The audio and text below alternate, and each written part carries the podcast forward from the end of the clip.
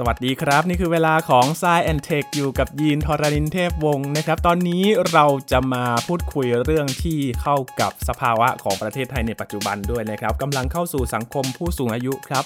กับ Giro Science นะครับความพยายามที่เราจะยกระดับชีวิตผู้สูงอายุให้มีคุณภาพนะครับตอนแก่เราจะใช้ชีวิตยังไงเรื่องวิทยาศาสตร์กำลังหาคำตอบมาบวกกับสภาพสังคมในปัจจุบันนี้ด้วยนะครับมาฟังกับอาจารย์พงศกรสายเพชรใน Science Tech ตอนนี้ครับ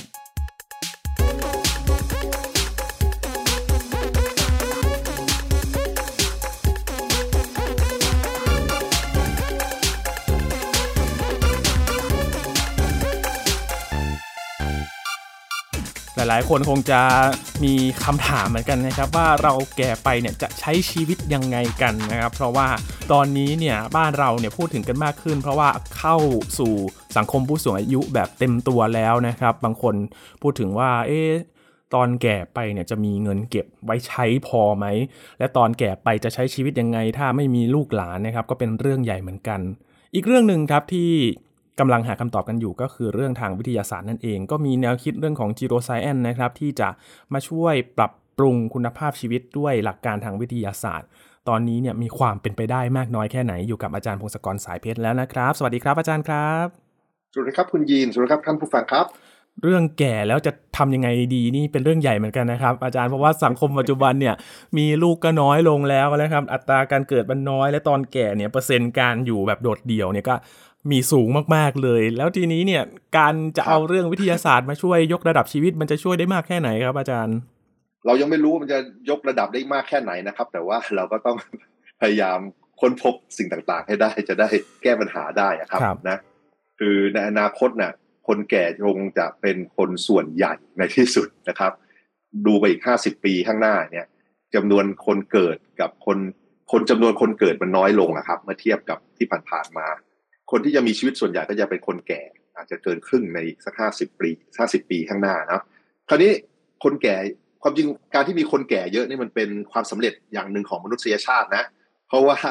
เมื่อก่อนมาคนแก่มีน้อยจะตายเพราะว่านะคือเมื่อสัก100ปีที่แล้วเนี่ยเฉลี่ยแล้วอาจจะแบบอายุเฉลี่ยของมนุษย์อาจจะ40 ปีอย่างเงี้ยใช่ไหมแล้วคือตายตอนเด็กๆซะเยอะเลยแล้วก็ตายตอนหนุ่มๆสาวๆซะเยอะเลยแล้วหลุดรอดไปจนอายุแบบ70-80-100น้อยมากแต่ว่าพอถึงยุคปัจจุบันเนี่ยตายตอนเป็นทารกมันเป็นเด็กนี่น้อยลงไปเยอะเลยเพราะว่าเรารู้เรื่องโรคติดต่อการอักเสบอะไรต่างๆแล้วก็แก้ปัญหาพวกนี้ไปได้ตอนที่อายุหนุ่มสาวพวกมีการติดเชื้ออะไรต่างๆเราก็แก้ปัญหาเหล่านี้ไปได้เพราะฉะนั้นก็เลยไม่ตายตอนอายุน้อยๆก็เลยไปตายอายุเยอะๆคือแก่พวกเราก็เลยมีโชคดีเรียกว่าโชคดีมีโอกาสได้ตายด้วยโรคเรื้อรังทั้งหลายคือมองทางหนึ่งว่าเป็นโชคดีเนี่ยอีกทางหนึ่งว่าเป็นปัญหาที่ต้องแก้นะโรคพวกที่อันดับแรกที่เราตายกันเยอะๆก็หัวใจและหลอดเลือดทั้งหลายเนี่ยเราตายเป็นลำดับ1นะตามด้วยมะเร็งสองอันนี้ก็กินเข้าไปหลาย 10% แล้วสำหรับคนอายุเยอะๆนะครับต่อไปก็พวกโรคทางเดินหายใจทั้งหลายใช่ไหมแต่พวกไข้หวัดใหญ่อย่างเงี้ยหรือว่าโควิดอย่างเงี้ยทำให้เราตายได้ตอนอายุเยอะๆโรคระบาดพวกนี้นะแล้วก็มีพวกเบาหวานพวกแบบว่าบางทีก็บางคนต้องอยู่มีชีวิตอยู่กับเบาหวานหลาย10 ปีเลยกว่าจะตายนะแต่พอมีเบาหวานแล้วมันก็ทำให้ระบบต่างๆในร่างกายรวนไปหมดก็จะคุณภาพชีวิตไม่ค่อยดีบางคนหลายเปอร์เซ็นต์เหมือนกันอาจจะประมาณ 10% ก็จะสมองเสื่อมเป็นอัลไซเมอร์เป็นพาร์กินสันหรือโรคอื่นๆคือสมองมันหยุดทำงานแบบไม่ทำงานไม่เหมือนเดิมและความจำหายไปอะไรต่างๆมีโรคที่เกี่ยวกับระบบไตคืออยู่พวกไตวายเรื้อรังมาเนี่ยก็มีเยอะเลยในประเทศไทยเราก็เยอะเพราะว่าเราทานอาหารเค็มอาหารที่รสจัดเยอะแล้วก็พอมันสะสมนานๆก็จะมีประชากรบางส่วนเนี่ยไตเสียหายแล้วก็ในที่สุดก็ตายในโรคไตวายแล้วก็ถ้าอายุมากพอบางทีก็กล้ามเนื้อไม่แข็งแรงเป็นล้มพอล้มปุ๊บกระดูกหักกระดูกใหญ่ๆหักเนี่ยเป็นเรื่องใหญ่เลยติดเตียงมีติดเชื้อมีอะไรตายเพราะโรคเหล่านี้สังเกตมันจะมาตอนอายุสัก 70-80 ขึ้นไปแต่ส่วนใหญ่พอถึงระดับ 70-80 จะมีโรคเหล่านี้สักอันใดอันหนึ่งแล้วล่ะนะแล้วมันก็จะ ทรมานอยู่สักพักหนึ่งเลยหลายปีโอ้คือพอพูดถึงเมื่อก่อนเนี่ยคนตายอายุน้อยเนี่ยเพราะว่ามันเป็นโรคที่รุนแรงโรคระบาดอะไรอย่างนี้นะครับแต่พอมาคนอายุแก่ที่มันแบบอยู่ได้นานเนี่ยมันก็จะเผชิญกับอีกแบบหนึ่งก็คือเรื้อรังแล้วก็เผชิญหลายปีด้วยใช่ใช่แล้วสุขคุณภาพชีวิตไม่ดีใช่ไหมก็ลำบากเนี่ยนี่ก็เลยมีความพยายามที่บอกว่าจะทำปรับปรุงอะไรให้มันดีขึ้นได้ไหมใช่ไหมก็มีอุตสาหกรรมเรื่อง anti aging มาเลยนะตอนนี้ก็เต็มไปหมดใช่ไหมครับanti aging เนี่ยมันก็เป็นคำรวมๆของวิธีที่บอกว่าเขาจะชะลอวัยหรือลดวัยหรือว่าลดอายุของเราเนี่ยหรือว่าทำให้เราแก่ช้าแต่ข้อเสียของมันคือไอ้ผลิตภัณฑ์แล้วก็บริการต่างๆเนี่ยที่เรียกว่า anti aging เนี่ยส่วนมันไม่มีหลักฐานชัดเจนรองรับว่าอะไรได้ผลไม่ได้ผล แล้วก็อะไรมีโทษมี side effect นี่คือผลข้างเคียงมีผลข้างเคียงคือประโยชน์มันอาจจะมีแต่โทษก็มีอะไรเงี้ยหรือผลข้างเคียงมีเยอะอย่างเงี้ย คือไม่มีหลักฐานเหล่านี้รองรับพอที่แบบว่าเราจะแนะนำได้ดีใช่ไหมมันเป็นเรื่องใหม่เหรอครับอาจารย์มันก็คงดีอะไรนะครับมันเป็นเรื่องใหม่เหรอครับอาจารย์เยชิ่งมันก็พูดมาเป็น10ปีเหมือนกันนะมันก็ไม่ใหม่แต่ว่าเรื่องจากการวิจัยต่างๆมันนานไงคือเราจะเช็คดูว่าคนแก่ทำอย่างนู้นอย่างนี้แล้วตายช้าลงอย่างเงี้ยหรือมีโรคต่างๆช้าลงมันใช้เวลาหลายปีใช่ไหมมันต้องเก็บข้อมูลหลายปีแล้วก็ต้องเก็บกับจำนวนคนที่แบบว่ามาทดลองเนี่ยมาทำในการทดลองของเราจำนวนคนมันต้องเยอะเป็นพันเผลอฝากลูกหลานต้องมาติดตามผลการทดลองอีกทีนึง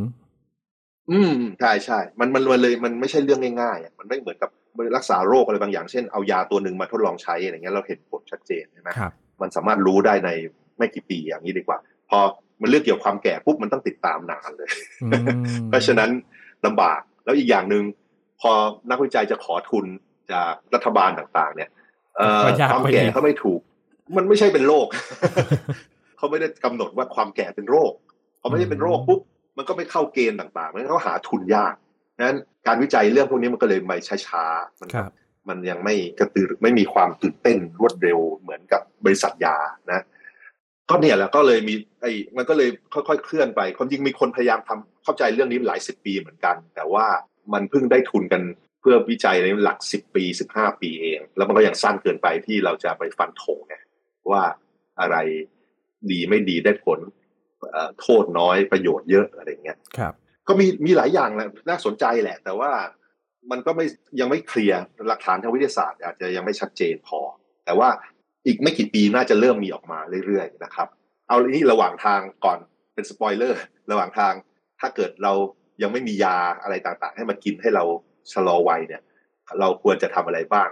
คุณยินก็ต้องรู้ผมก็รู้ทุกคนรู้หมดครับออกกำลังกายทานอาหารพอเหมาะนอนให้เพียงพอไอ้3ตัวเนี่ยมันสำคัญมากคืออาหารเสริมฉีดยานู่นฉีดยาเนี่ยมันไม่สำคัญมันสิ่งสำคัญคือไอ้3ตัวเนี้ย3อย่างเนี่ยเราต้องทำให้มันดีก่อนมันเป็นหลักก่อนงั้นสำหรับเราทุกคนถ้ามีชีวิตไม่ประมาทก็คือต้องทำไอ้3ตัวนี้ก่อนแล้วเราหวังว่ามันจะมียาและเรื่องอื่นๆที่วิจัยออกมาแล้วได้ผลดีนะแล้วก็ในที่สุดก็จะได้ใช้กันนะครับไอ้ Gero Science เนี่ยวิทยาศาสตร์ที่เกี่ยวกับเนี่ยเกี่ยวกับการชะลอวัยเกี่ยวกับความรักษาความแก่เนี่ยเขาเรียกว่า Gero Science คือ GERO แล้วก็ Science ที่แปลวิทยาศาสตร์เนี่ย Gero มันก็เป็นคำลากศัพท์แปลว่าคนแก่หรือความแก่ได้ก็คือวิทยาศาสตร์เกี่ยวกับความชรากันละกันนะมันก็เป็นเขาเรียกว่าสหวิทยาการคือมันไม่ใช่วิชาหลักวิชาเดียวคือมันต้องทำงานร่วมกันกับหลายๆสาขาคือนั่นแหละอย่างที่กล่าวไปคือตั้งแต่ biology ใช่ไหมคือชีววิทยาระดับเซลล์อย่างเงี้ยพวก genetic อย่างเงี้ยพวกสรีรวิทยาใช่ไหมเกี่ยวกับอวัยวะต่างๆอย่างเงี้ยแล้วก็แพทย์ต่างๆนะการสังเคราะห์สารเคมีต่างๆอย่างเงี้ยนะพวกนี้ต้องหลายๆอันมาร่วมมือกันหลักสำคัญคือเราพยายามจะเข้าใจกลไกทางชีววิทยาว่าเราแก่ได้อย่างไรนะคือยกตัวอย่างเซลล์ของเราเนี่ยเซลล์ของเราเอาเซลล์ของเรามาปุ๊บอายุ20กับเซลล์ของเราอายุ80เนี่ยมันมีความต่างกันเยอะมากมันแก่ คือมันต่างกันแต่ในสัตว์หลายๆชนิดมันไม่ใช่อย่างนั้นจระเข้เต่าอะไรพวกเนี้ยหรือปลาหลายๆชนิดดูเซลล์ตอนอายุน้อยกับเซลล์อายุเยอะของมันอ่ะมันดูไม่ต่าง หน้าตาเหมือนกัน สารเคมีต่างๆที่มันผลิตเหมือนกันอะไรเงี้ยแบ่งเซลล์อยู่ใช่ไหมของเราเนี่ยไม่ใช่อย่างนั้นเพราะฉะนั้นอย่างแรกถ้าเกิดเราเห็นในสัตว์ที่ว่าเซลล์มันเซลล์มันดูไม่ชราลงเลยเนาะมันก็เป็นคล้ายๆว่าให้กำลังใจแล้วว่าหรือมันอาจจะมีวิธีส่งสัญญาณเข้าไปในเซลล์พวกเราด้วยสารเคมีด้วยสัญญาณต่างๆหรือสิ่งแวดล้อมต่างๆบอกส่งเข้าไปบอกมันให้มันกรุณาอย่าแก่อย่างเงี้ยเป็นต้นนี่ก็แบบนี่คืออย่างน้อยอย่างเราบอกว่าอาจจะเป็นไปได้ใช่ไหมหรือว่าพวกที่ดูด้านเกี่ยวกับจีเนติกพวกพันธุกรรมอะไรต่างๆเงี้ยก็อาจจะไปดูว่าจีนส่วนไหนใน DNA ของเราที่แบบว่าตรงนี้มันเปิดปิดยังไงแล้วมันทำให้แก่หรือไม่แก่อย่างไรเนี่ยก็มีกระบวนการวันนี้ไปศึกษาดูนะคือมันมีการทดลองในสัตว์ในหนอนตัวกลมแล้วก็ในแมลงเงี้ยที่ว่าแค่ไปเปิดปิดการทำงานของจีนบางส่วนในเซลล์ปุ๊บอายุมันยืนขึ้น มันแก่ช้าลงครับอันนี้เราก็หวังว่ามันอาจจะมีอะไรบางอย่างคล้ายๆกันในเซลล์ของมนุษย์กันจะทำได้ไหมอะไรเงี้ยนะก็ยังวิจัยอยู่ยังไม่รู้นะอันนี้ยังไม่รู้ถ้าเกิดมีใครบอกว่าไปทำจีนเทอราปีให้เราอายุอ่อนวัยตอนนี้นะถ้าตอนเนี้ยมันหลอกลวงนะอย่าไปยุ่งเขาจะเงินจากกระเป๋าตังค์เราเพราะว่างานวิจัยมันยังไม่ออกมาแล้วการที่ไปยุ่งกับ DNA โดยตรงเนี่ยตอนเนี้ยมันเป็นเรื่องที่ไม่ควรเท่าไหร่เพราะว่ามันอาจจะเปิดปิดสวิตช์แล้วกลายเป็นมะเร็งได้ใช่ไหมมันเป็นไปได้แล้วมันอาจจะมีปัญหาใหม่ขึ้นมาได้ต้องระวังนะก็หวังว่าพอเรารู้ว่าไอ้กลไกทางชีววิทยาของเซลล์ต่างๆมันแก่ได้ยังไงเนี่ยแล้วเราไปแก้ไขเปลี่ยนแปลงเราก็จะหวังว่าไอ้โรคที่มาในวัยชราหัวใจมะเร็งอัลไซเมอร์เบาหวานอะไรพวกนี้มันจะมาช้าลงนะคราวนี้หลายคนบอกว่าไอ้วิชาสาขาพวกนี้มันจะยืดชีวิตมนุษย์ได้หรือเปล่าแต่แทนที่ตอนนี้เราตายประมาณ100ปีถึง120ปีคือมากสุดนะอายุมากสุดของคนเราอ่ะที่เป็นสถิติโลกเนี่ยเขาประมาณ120ปีใช่ไหมครับตั้งแต่เป็น100ปีที่ผ่านมาเนี่ยตั้งแต่เราเก็บข้อมูลอย่างชัดเจนอย่างดีๆเนี่ยมันไม่มีใครอายุเกินไปกว่านั้นเยอะๆไม่มีใครอายุ150หรือ200ปีเลยใช่ไหมเท่าที่เรารู้ตอนนี้เรายังไม่มีวิธียืดตรงนั้นนะ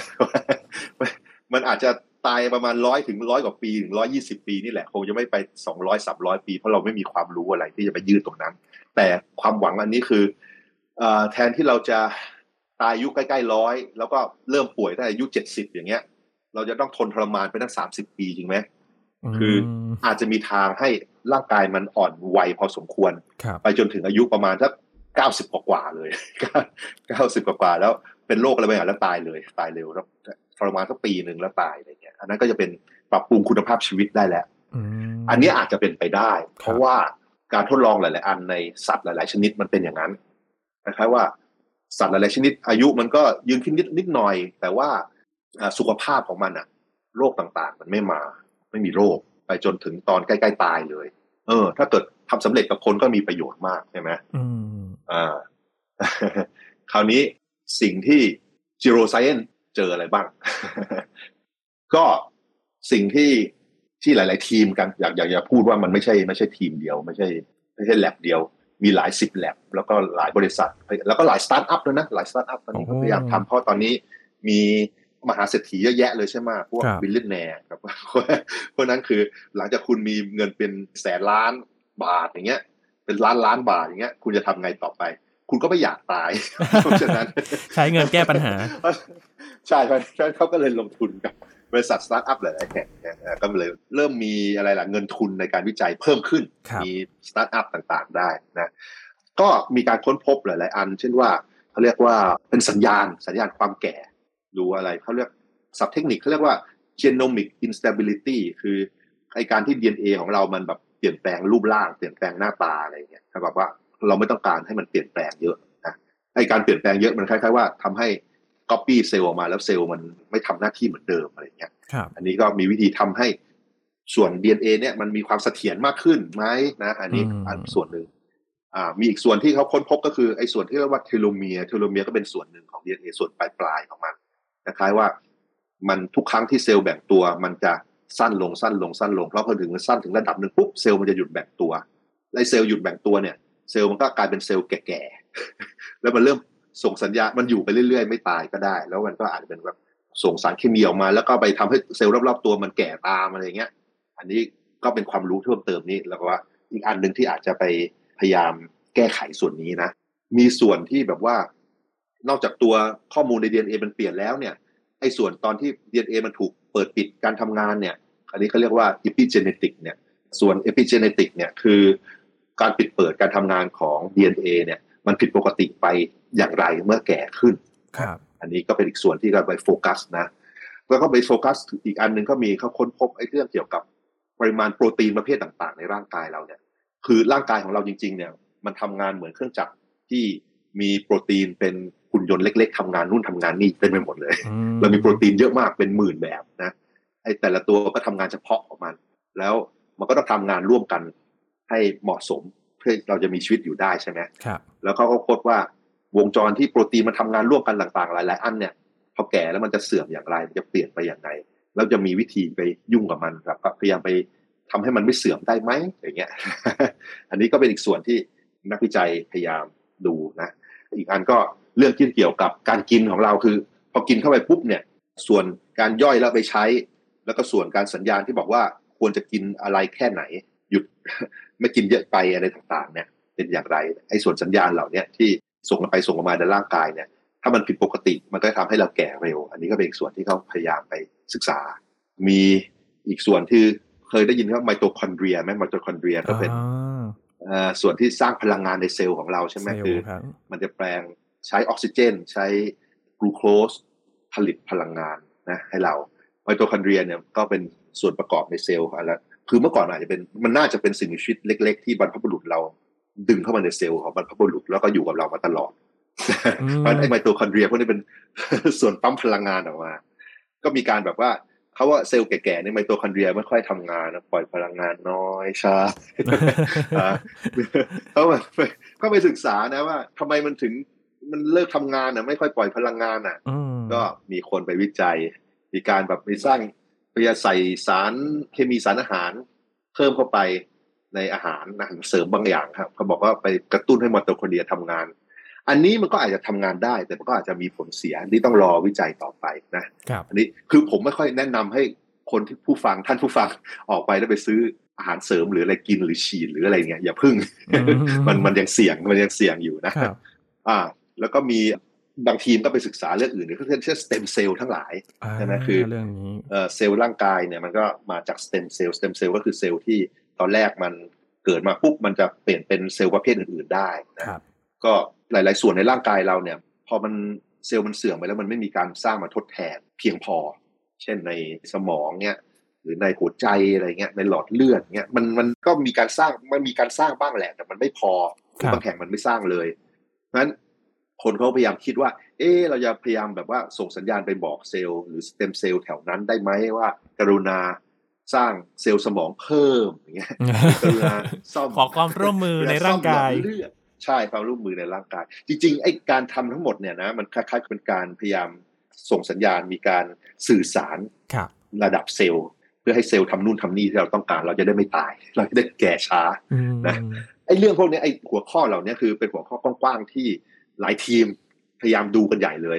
แล้วก็นั่นแหละปัญหามันก็ปัญหายากแล้วก็ใช้เวลานานแต่บางอันมันก็ดูเหมือนจะน่าจะได้นะเดี๋ยวผมจะลองเล่า 2-3 ตัวที่มันดูเหมือนว่าจะเป็นสิ่งที่อาจจะได้ใช้ในระยะเวลาสั้นๆนี้แบบว่าก่อนอาจจะภายใน5ปี10ปีนี้อาจจะใช้ได้นะนะก็นั่นแหละก็หลายๆทีมก็ไปทำไอ้เรื่องต่างๆเหล่านี้เต็มไปหมดเลยอันนี้มันก็จะมีอันนึงที่เขามีการวิจัยแล้วพยายามจะทำออกมาเป็นยาอันนี้มีหลายบริษัทที่พยายามจะผลิตออกมานะมันก็ยังไม่เคยผ่านอย.ของสหรัฐแล้วก็ยังคือมันต้องมีการทดลองที่ดีๆวันนี้ในเฟส3อะไรเงี้ยที่มันดูดีนะก็เขาเป็นการทำกันอยู่แต่ว่าตระกูลนี้เป็นตระกูลเรียกว่าราพาไมซินเนี่ยราพาไมซินมันก็เป็นราประเภทหนึ่ง นะเป็นยาที่ออกมาจากพวกราประเภทหนึ่งที่คนพบอยู่บนเกาะราพานุยไอเกาะนั่นคือเกาะอีสเตอร์ไอจำได้ไหมที่มันมีหัวไอแกะสลักหัวหินนะที่เป็นหินนะเกาะอีสเตอร์นะโมไอใช่ไหมครับใช่ชื่อราพานุยเนี่ยมันเป็นชื่อของพื้นเมืองเขาแต่ว่าเขาไปเจอนี่แหละไอ้พวกนี้แล้วก็พบว่าไอ้สารเคมีเหล่านี้ดังแรกเขาสกัดมาใช้ในพวกกฎภูมิคุ้มกันในการรักษาโรคหลายๆอันนะครับที่แบบสกัดกฎภูมิคุ้มกันก็เลยสังเคราะห์ยาเรียกว่าราพาไมซินขึ้นมาแล้วปรากฏว่าเขาไปพบว่าไอ้ราพาไมซินเนี่ยพอไปป้อนให้สิ่งมีชีวิตหลายๆชนิดเช่นยีสต์หนอนแมงวีแล้วก็หนูเนี่ย เฮ้ยมันตายยากขึ้นมันแก่ช้าลงนะแล้วก็ดูมันอายุมันยืดขึ้นด้วยเขาก็เลยไปศึกษามันดูอะไรเขาว่าคล้ายๆว่าไอสารเคมีตัวนี้ราพาไมซินมันไปยุ่งเกี่ยวกับระบบวงจรโปรตีนที่ทำงานอยู่ในเซลล์เรียก mTOR แล้วก็ TOR ไอส่วนเนี้ยพอไปยุ่งกับตรงนี้ปุ๊บแล้วรู้สึกว่าเอ๊ะมันอย่างก็แก่ช้าลงแต่มันก็อาจจะมีโทษอื่นๆนะเพราะว่าคือคุณกำลังเหมือนกับว่ามีเครื่องจักรเครื่องยนต์อะไรที่มันซับซ้อนมากแล้วอยู่ๆแล้วก็เราไปหมุนปุ่มอะไรเล่นใช่ไหมหมุนปุ่มปุ๊บแล้วมันอาจจะดูดีขึ้นเครื่องจักรมันจะทำงานดูดีขึ้นแต่ไม่รู้ว่ามันมีอะไรพังมากขึ้นหรือเปล่าอย่างเงี้ยมันก็เลยต้องศึกษาระยะยาวหน่อยนะอันนี้ก็มีหลายบริษัทแล้วคือมันไม่ใช่ราพาไมซินตัวเดียวมันมีสารเคมีที่ทำงานคล้ายๆกันหลายๆตัวหลายๆแลบเขาก็พยายามดูกันอยู่บริษัทสตาร์ทอัพหลายอันก็พยายามทำกันอยู่เดี๋ยวรอดูสักพักนึงดูว่ามันจะมีอันไหนผ่านการทดสอบในมนุษย์ออกมาแล้วเรากินได้ไหมระยะแรกนี่ก็คงแพงมหาศาลนะ มันเป็นเพราะว่ามันลงทุนไปเยอะต้องทุนเยอะรอดูต่อไปลงทุนต่อไปอีกอันนึงคือตระกูลฆ่าเซลล์ซอมบี้หรือภาษาอังกฤษเขาเรียกซีโนไลติกเซลล์ซอมบี้ซีโนไลติกเซลล์ซอมบี้คือเซลล์แก่ที่มันหยุดแบ่งตัวแล้วมันก็ลอยไปเรื่อยๆมีชีวิตของมันไปเรื่อยๆแล้วก็ปล่อยสารเคมีออกมาทำให้ตัวอื่นแก่ตามอะไรอย่างเงี้ยอันนี้ก็เป็นอีกสมมติฐานหนึ่งที่ว่าเรามีไอ้เซลล์พวกนี้เซลล์แก่พวกนี้เต็มไปหมดพอตอนเราอายุเยอะมันก็ทำให้ร่างกายเราค่อยๆเสื่อมไปเรื่อยๆนะอันนี้ก็เป็นสมมติฐานอันนึงแล้วก็เลยมีการทดลองเขาก็เลยทดลองหายาสารเคมีที่แบบว่า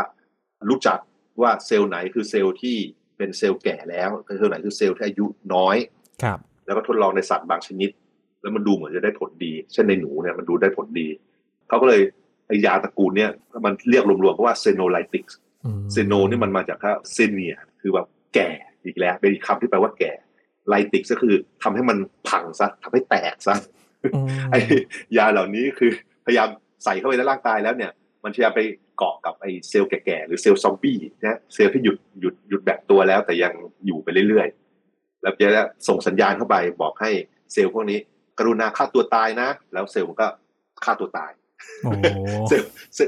ซลล์ของเรามันฆ่าตัวตายนะมันมีการสัญญาณส่งสัญญาณเข้าไปแล้วก็ฆ่าตัวตายจริงๆนะทำลายตัวเองนะเหมือนเป็นกองปราบเลยนะครับอาจารย์กองปราบเซลล์ซอมบี้ใช่ใช่ใช่จริงๆคือตอนเราอายุน้อยๆเนี่ยระบบภูมิคุ้มกันของเราเนี่ยก็ส่งสัญญาณเหล่านี้ให้เซลล์ฆ่าตัวตายเยอะนะแล้วใครถ้าพอแก่ลงแล้วมันไม่มีสัญญาณเหล่านี้แล้วก็เลยเราก็เลยมีเซลล์แก่ๆเต็มไปหมดอะไรอย่างเงี้ยมันแก่ไปแล้วตำรวจไม่อยู่แล้วไม่มีใครมาช่วยปราบนั่นน่ะสิใช่คือไอ้ภูมิคุ้มกันเราก็แย่ลงด้วยแหละครับคนแก่ก็ติดโรคง่ายใช่ไหมแบบเชื้อติดเชื้อติดอะไรง่ายก็เพราะภูมิคุ้มกันเราแย่ลงแต่ว่าอันนี้ก็คือเป็นอีก approach นึงที่คนเขาพยายามทำก็คือสร้างสารเคมีสร้างยาที่แบบว่าไปทำลายเซลล์แก่เซลล์ซอมบี้ให้มันตายซะอันนี้มีการทดลองอยู่ในเฟส 3ในมนุษย์ด้วยแล้วก็ผมไม่แน่ใจว่ามันมีอะไรบางอย่างอนุญาตให้ขายแล้วหรือยังแต่ว่าถ้าอนุญาตให้ขายก็น่าจะปีที่แล้วแต่ว่ายังไม่เห็นมันแพร่หลายยังไม่แน่ใจเหมือนกันเดี๋ยวรอดูอีกสักพักนึงแต่พวกนี้ก็ไม่ถูกพวกมันมาจากบริษัทยาแพงอยู่ดีนะครับเหมือนวัคซีนช่วงแรกๆใช่ไหมครับใช่ใช่ครับมันเป็นโลกทุนนิยมอ่ะใช่ไหมคือมันต้องใช้ทุนมาเปลี่ยนเป็นของวิเศษทั้งหลายดังนั้นตอนแรกมันก็ต้องหาเงินหากำไรขึ้นไปให้ทุนไม่เจ๊งอ่ะนะก็สักพักหนึ่งมันก็จะการแข่งขันก็ทำให้ราคาดีขึ้นแล้วก็แพร่หลายมากขึ้นอะไรอย่างเงี้ยในที่สุดมันจะดีขึ้นแต่ถ้าเกิดไม่มีทุนนิยมปุ๊บคนก็แบบอยู่ไปเรื่อยๆมันก็ไม่ค่อยมีของวิเศษนะต่อมาเราเคยคุยไปหลายครั้งแล้วว่าไอ้เวลาเราอดอาหารเนี่ยทานอาหารน้อยกว่าที่เราต้องการโดยปกติประมาณ 20-30% เนี่ย 30-50% ดีกว่าไม่ใช่20อาจจะน้อยไป 30-50% เนี่ยดูเหมือนว่าชีวิตมันยาวขึ้นทดลองในสัตว์และสิ่งมีชีวิตหลายชนิดนะแต่ว่าไอ้การกินน้อยเนี่ยหรือภาษาอังกฤษเรียกว่า calorie restriction เนี่ยคือการกำหนดจำกัดแคลอรี่นะมันเป็นสิ่งที่ทรมานมากเลย ใช่ไหมใช่ครับ ถ้าเกิดเราจะมีอายุแทนที่เราจะตายอายุ80นะแล้วเราได้ตายอายุ120แต่ว่าเราต้องทรมานอดอาหารตลอดเวลามันก็ไม่คุ้มป่ะมันเหมือนทรมานมากขึ้น ใช่ไหมเพราะงั้นคืออะไรคือคนเขาเลยไปวิจัยว่า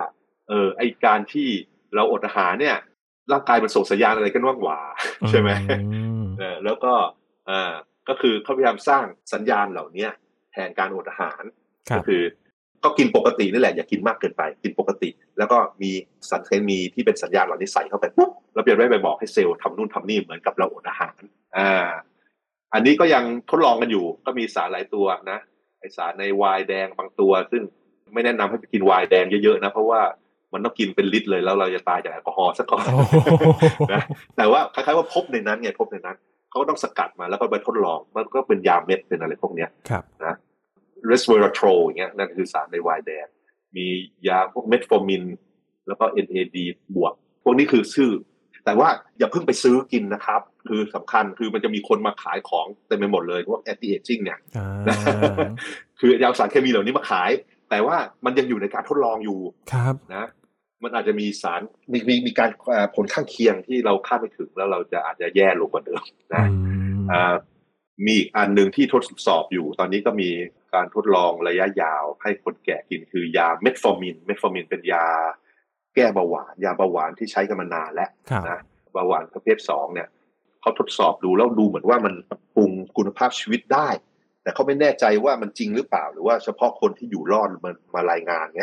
คือคนที่กินแล้วไม่ได้ผลดีค่ะจะเงียบๆไปอะไรเป็นต้นนะอันนี้ก็เลยต้องมีการทดลองอย่างระมัดระวังก็เขามีการทดลองเรียกว่า TAME Targeting Aging with Metformin เขาใช้คนสักประมาณสัก 3,000 คนผมไม่แน่ใจตัวเลขเป๊ะนะแต่ว่าเป็นหลักพันนี่แหละก็คือมีคนอายุประมาณ 60-70 กว่าๆเนี่ยเขาให้ยานี้แล้วดูว่าอัตราการตายหรืออัตราเป็นโรคต่างๆมันต่างกันไหมกับคนที่ไม่ได้คุณได้ยาหลอกนะก็เดี๋ยวสักพักนึงทำมาได้ 2-3 ปีมั้งนะเดี๋ยวต้องรอสัก5ปีอะไรเงี้ยอาจจะมีผลอะไรตีพิมพ์ออกมาแล้วก็มีทีมอีกทีมในอังกฤษคือแทนที่เขาจะทำการทดลองนี้ตรงๆเนี่ยเขาไปเอาฐานข้อมูลใน UK Data Bank เนี่ยคือแบบข้อมูลประชาชนประชากรของเขาอ่ะแล้วก็ดูว่าใครที่กินเมทฟอร์มินบ้างแล้วก็ดูว่าจีนและ DNA อะไรต่างๆผลการตรวจสอบการทำงานของส่วนต่างๆมันต่างกันไหมอะไรเงี้ยก็ดูเหมือนว่ามันจะมีอะไรต่างกันแต่ว่าจะดีหรือไม่ดีนี่ต้องรออีกฝั่งรออีกสักพักนะแต่ข้อดีของเมทฟอร์มินคือมันเป็นยาที่ใช้มานานแล้วใช้กับคนที่เป็นโรคเบาหวานแล้วผลข้างเคียงมันน้อยมากเมื่อเทียบกับยาอื่นถ้าเกิดมันได้ดีถ้าสำเร็จเนี่ยถ้าเกิดมันใช้ได้ผลนะถ้ามันได้ผลมันก็จะเป็นสิ่งที่ราคาไม่แพงแล้วก็ใช้ได้กว้างขวางในสิงคโปร์เขาก็มีการทดลองเรื่องนี้เหมือนกันดูว่าเพราะเขาต้องการลดปัญหาประชากรแก่เพราะว่ามันต้องใช้เงินเยอะมากเลยในการรักษาไงพยายามเขาพยายามให้คนมีสุขภาพดีเขามีการทดลองไอ้เรื่องพวกนี้เหมือนกันแต่ว่าก็ผลยังไม่ออกเหมือนกันรอสักพักเดี๋ยวก็น่าจะดีนะแล้วก็ที่น่าสนใจอันก็คือว่าไมโครไบโอมคือพวกแบคทีเรียพวกสิ่งมีชีวิตเล็กๆในร่างกายของเราอ่ะเขาพบว่าในบางกรณีเนี่ยส่วนใหญ่แบคทีเรียมันจะอยู่ในลำไส้ของพวกเรานะลำไส้ใหญ่เลยเนี่ยเต็มไปหมดเลยเนี่ยอีโคไลและเพื่อนๆเนี่ยเขาพบว่าในหลายๆกรณีเนี่ยคนที่ป่วยกระสอบกระแสแล้วก็ระบบภูมิคุ้มกันแย่หรือว่ามีการติดเชื้อมีการอักเสบตลอดเวลาอะไรเงี้ยบางคนเนี่ยถ้าเขาเอาแบคทีเรียในอุจจาระของอีกคนหนึ่งคนที่ไม่สุขภาพดีมากรองก่อนนะทำให้มันสะอาดเป็นแคปซูลหรืออะไรหรือว่าใส่เข้าไปในลำไส้โดยตรงเนี่ยแล้วมันปรับปรุงได้คล้ายๆว่านอกจากเซลล์ของเราทำงานแล้วเนี่ยมันจะทำงานร่วมกับแบคทีเรียที่อยู่ในร่างกายเราด้วยคือมันมีสัญญาณที่ส่งกันอยู่ก็นั่นแหละมันทำงานร่วมกับระบบภูมิคุ้มกันเราก็เลยมีอุตสาหกรรมที่แบบว่ามีการแลกอุจจาระกันเขาเรียกอะไรนั่นแหละคือมันมีแต่ว่ามันอันตรายมากนั่นแหละนั่นแหละอย่าไปทำเชียร์ถ้าจะทำมันจะต้องแบบว่าอยู่ในกระบวนการซึ่งก็มีผ่านกระบวนการอะไรที่ดีที่ถูกต้องเพราะว่าเราไม่รู้ว่ามันจะมีเชื้อโรคอะไรตามมาอีกเยอะแยะหรือเปล่านะแต่ว่านี่ก็มีการวิจัยเพิ่มเนี่ยเรียกว่าจะปรับปรุงไมโครไบโอมคือสิ่งมีชีวิตเล็กๆในร่างกายเราให้มันเหมาะสมให้มันทำงานได้ครบถ้วนอย่างไรอย่างเงี้ยไอ้พวกที่เราบอกว่าต้องกินโปรไบโอติกอะไรต่างๆนี่คือเป็นความพยายามที่ไปจัดการกับสิ่งเหล่านี้นั่นเองนะก็เนี่ยนี่คือเป็นหัวข้อกว้างๆใหญ่ๆที่ยังทำกันอยู่แล้วก็หลายๆทีมหลายๆบริษัทกำลังทำเราคงจะค่อยๆได้ผลออกมาไม่ว่าได้ผลได้ว่าดีหรือไม่ดีเนี่ยในไม่กี่ปีข้างหน้าเนี่ยจะออกมาเรื่อยๆนะครับระหว่างทางนี้เราอย่าเพิ่งไปตื่นเต้นกับมันให้ชาวบ้านใช่ใช่ใช่เพราะทุกอันน่ะมันจะมีคนเอามาขายแล้วอ่ะทุกอันเลยที่เขาไปวิจัยเนี่ยจะมีคนมาขายแล้วหลายๆอันมันไม่ถูกแล้ว มันเป็นไปได้ว่าเราจะเสียเงินเยอะแล้วไม่ได้ผลดีแล้วจะมีผลเสียตามมาก็ต้องระวังต้องระวังขึ้นระหว่างนี้ระหว่างรอผลคือก็นั่นแหละคือสปอยเลอร์เลยทำอะไรบ้างออกกำลังกายกินพอเหมาะนอนให้เพียงพอก่อนเพราะ3อย่างเนี่ยมันเป็นสิ่งที่ร่างกายมันใช้ในการส่งสัญญาณภายในเต็มไปหมดเลยทำงานร่วมกันเต็มไปหมดเลยว่าควรจะทำอะไรเรียกสร้างโฮมิโอสเตซิสคือสร้างสภาพปกติของร่างกายเราเริ่มทำให้ส่วนนี้ให้ดีก่อนมันจะเป็นส่วนหลักไอ้พวกอย่างอื่นมันมาเสริมๆทั้งนั้นแหละจนกระทั่งการวิจัยเหล่านี้มันบอกได้ชัดเจนว่าควรจะทำอะไรต่อไปครับครับเป็นเรื่องสำคัญเลยนะครับเพราะฉะนั้นต้องทบทวนกันให้ดีๆอย่าเพิ่งตื่นตระหนกหรือว่าตื่นเต้นกับสิ่งที่กำลังจะมาว่าโอ๊ยยังไม่อยากแก่แล้วต้องหาตัวช่วยนะครับต้องดูว่าการศึกษาเกี่ยวกับสิ่งนั้นๆเนี่ยมันคืบหน้าไปถึงไหนแล้วมันมีความปลอดภัยมากน้อยเพียงใดนะครับอันนี้เรื่องสำคัญมากๆไม่ใช่ว่าโอ้แพงเท่าไหร่ฉันก็จะยอมไม่อยากแก่อย่างนี้นะครับอันนี้ก็อาจจะเป็นผลเสียต่อสุขภาพในระยะยาวก็ได้ถ้ายังไม่มีการพิสูจน์มาก่อนนะครับเพราะฉะนั้นเรื่องของจิโรไซแอนเนี่ยมีแล้วแต่ว่า